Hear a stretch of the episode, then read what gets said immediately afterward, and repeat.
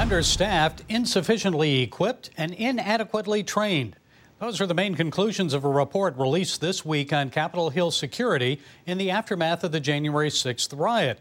Among the recommendations, adding body cameras, improved intelligence coordination, and increasing the size of the Capitol Hill police force. This comes on the heels of police reform legislation passed by the U.S. House of Representatives called the George Floyd Justice and Policing Act. Well, joining us to explain more is Randy Peterson. Mr. Peterson is senior researcher of the Policing Initiative at the Texas Public Policy Foundation. Randy, thank you for being with us. So, first, let's just discuss this report in general. What do you think of retired Army General Honore's recommendations?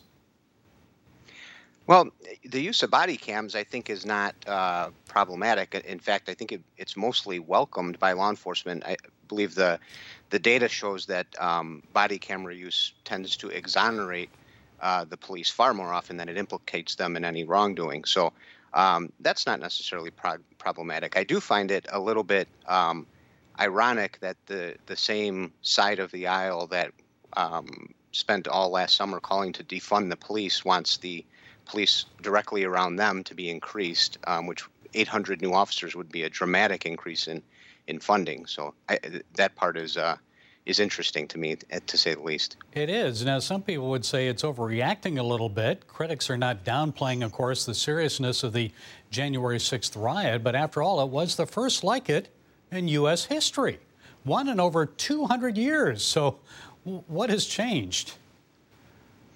Uh, well, what has changed is that it's uh, opportunistic for one side to point out uh, the rioting on the other side. Um, you know, the the left spent an almost eight months to a year ignoring the fact that most of our major cities were on fire, um, and then for a single day, uh, what in comparison is a is a, a minor riot in comparison to the hundred plus days that Portland and Seattle were uh, were rioting, um, there was an immediate response. They found the word violence again. Um, it, it, it, just seems it's it's very hypocritical, I guess, to say the least. And then this is not to justify what happened on January 6th by any means. That was horrible. Of course. Well, let's look at the George Floyd Act that was passed by the House recently. Most people probably support eliminating police chokeholds, no knock warrants. But the legislation also eliminates qualified immunity for police and redirects funding to community based policing programs. So, what do you think of those proposals? Well, to go to the first point, um, you know, the, the, the public, uh, there is some consensus around banning chokeholds, but what we recognize as chokeholds is, you know, a cutting off of the airway, which no police department trains to do. Um, but a vascular neck restraint, which restricts blood flow, um, is used by some police departments and is almost always non-lethal. When you start to take away those kinds of tools, when you when you make uh, some legislation in certain parts of the country have made uh, multiple activations of the taser deadly force or uh, the use of the the vascular neck restraint deadly force. When you start to move those out of the realm that they're actually in, which is almost always uh, non-lethal, um, you take away a tool from the police, and a less lethal tool, which automatically begins to escalate their um, their responses, right? And and they're not going to train in a uh, a system that is now classified as deadly force when they already train with their firearms for that purpose. Um, so you've really taken away a tool that can be life saving and placed it into an arena that it doesn't belong. So that's that's one part. But the qualified immunity uh, portion is very concerning. I mean, if you look at the language they put in there, it's it's not even a defense if the officer's acting in good faith. Um, you know, and, and something goes goes terribly wrong that violates someone's uh, uh, constitutional rights. That, that there's there's not even that's not even considered a defense in there.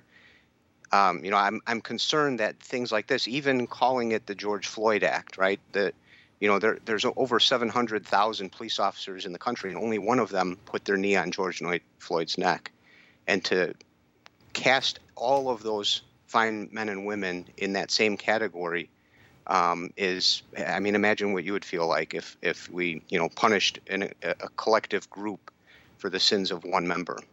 And finally, Randy, the defund police movement, it seems like we're hearing less about that these days, but supporting police defunding may have cost Democrats some seats in the House in the last election. Maybe that's why we're not hearing about it, but it's still being pushed by some politicians and communities. Tell us more about that. Well, the, the, defunding the police movement is is probably the most dangerous uh, sentiment that we have here. You know that when you take away funding, um, you automatically have to cut training, and training is the most important mechanism by which we can improve policing. Um, you know, the the part of the report saying that the Capitol Police were undertrained that would go for almost every police department in the United States. They're not they're not unique in that in that situation. They just don't have the funds to properly train the way that uh, that they should. Um, defunding compounds that. It makes it worse. It doesn't make it better. Um, if if you're looking to have less uh, bad use of force incidents, is ones that go really bad, the worst way you could do that is to take away training from police, and that's what defunding really does. You know, we're going to see. It's going to take a while to find out the effects on the generation of the teachers leaving.